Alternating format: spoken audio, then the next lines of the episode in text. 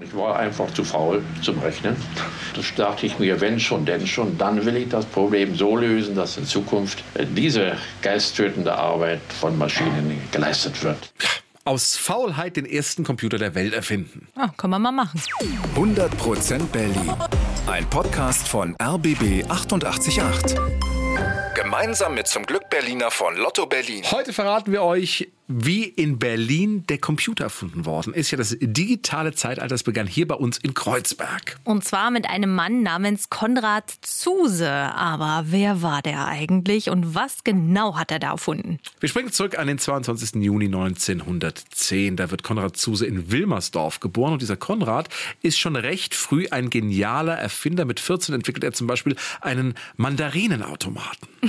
er hat viele gute Ideen, aber ganz lange weiß er nicht so richtig, was er mit seinem seinem Leben anfangen soll. Er studiert erst mal. Er wechselt ein paar Mal seinen Studiengang und in dem Interview hat er das später mal so beschrieben. Und ich überlegte allen Ernstes, ob ich Schauspieler werden soll, Filmregisseur und dergleichen. Zum Glück ist aus all diesen Plänen nichts geworden und es blieb mir dann ja weiter nichts übrig, als zunächst mal den Computer zu erfinden. Irgendwann landete er dann als Statiker bei einer Flugzeugfirma in Schönefeld. Seine Aufgabe hier, er muss Dinge berechnen. Das sind oft ewig lange Rechnungen. Ja, und seine Kollegen werden intern auch die Rechenknechte genannt. Zuse findet diese Arbeit furchtbar öde. Und ich überlegte mir, wie kann man da diese Rechnung eventuell erleichtern, im Extrem zu automatisieren. Dann habe ich beschlossen, ein solches Gerät zu konstruieren. Er schmeißt seinen festen Job hin mit gerade mal 26 Jahren und macht sich auf, ein mechanisches Gehirn zu bauen, so nennt er das. Und das macht er im Wohnzimmer seiner Eltern. Die wohnen in der Wrangelstraße in Kreuzberg. Beim Bauen helfen ihm einige Freunde und einer davon erinnert sich später so. Auf dem Wohnzimmertisch hat er die ersten Geräte zusammengebaut. Das war noch ein mühseliges Geschäft, bei dem wir ihm oft geholfen haben. 30.000 Bleche hat sich Zuse von einem Altwarenhändler besorgt. Die bauen sie jetzt zusammen und nach drei Jahren, im Jahr 1938, ist sie fertig, seine neue Rechenmaschine. Er nennt sie Zuse 1 oder kurz Z1. Diese Maschine ist so groß wie ein Esstisch.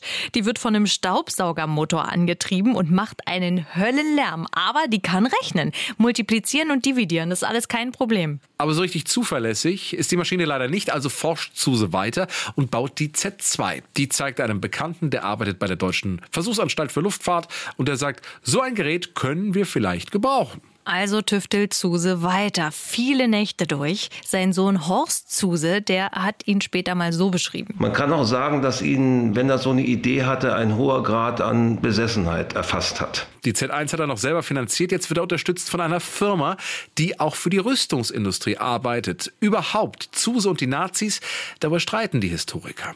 Er war nicht in der NSDAP, aber über die Jahre bekommt er über 250.000 Reichsmark an Unterstützung. Und er baut auch zwei Computer, die dafür sorgen, dass Gleitbomben besser fliegen. Über die Zeit hat er später gesagt, will ein Erfinder seine Ideen durchsetzen, muss er sich mit Mächten einlassen, deren Realitätssinn schärfer und ausgeprägter ist. Er hat vor allem ein Ziel, seine geliebte Z3 endlich fertigstellen. Inzwischen macht er das in seiner eigenen Werkstatt in der Metfesselstraße 7 in Kreuzberg.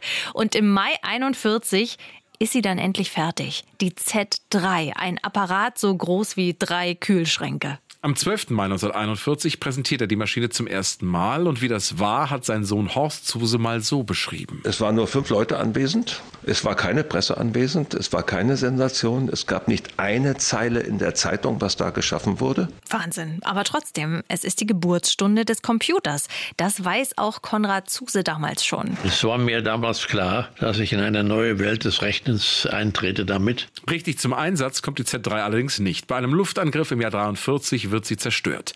Am Ende des Krieges flieht Zuse mit seiner Familie aus Berlin. Er zieht ein paar Mal um und landet am Ende in Hessen. Dort gründet er die Konrad Zuse AG. Über 1000 Mitarbeiter hat die Firma, aber finanziell klappt es irgendwann nicht mehr. 1964 geht die Zuse AG pleite und wird von Siemens übernommen. Und auch andere Nationen haben inzwischen aufgeholt in Sachen Computer. Die Amis und die Briten präsentieren ihre Rechner. Zuse kämpft um Anerkennung, doch die bleibt ihm lange verwehrt. Erst nach vielen Jahren wird seine Leistung gewürdigt. Er wird Ehrendoktor an verschiedenen Unis und bekommt das große Verdienstkreuz der Bundesrepublik Deutschland. Am 18. Dezember 1995 stirbt Konrad Zuse. Von seinen Originalmaschinen ist heute keine mehr erhalten, aber es wurden ein paar nachgebaut. Und eine davon, so eine Z1, steht heute bei uns im Technikmuseum in Berlin. 100% Berlin. Ein Podcast von RBB 888. Gemeinsam mit zum Glück Berliner von Lotto Berlin.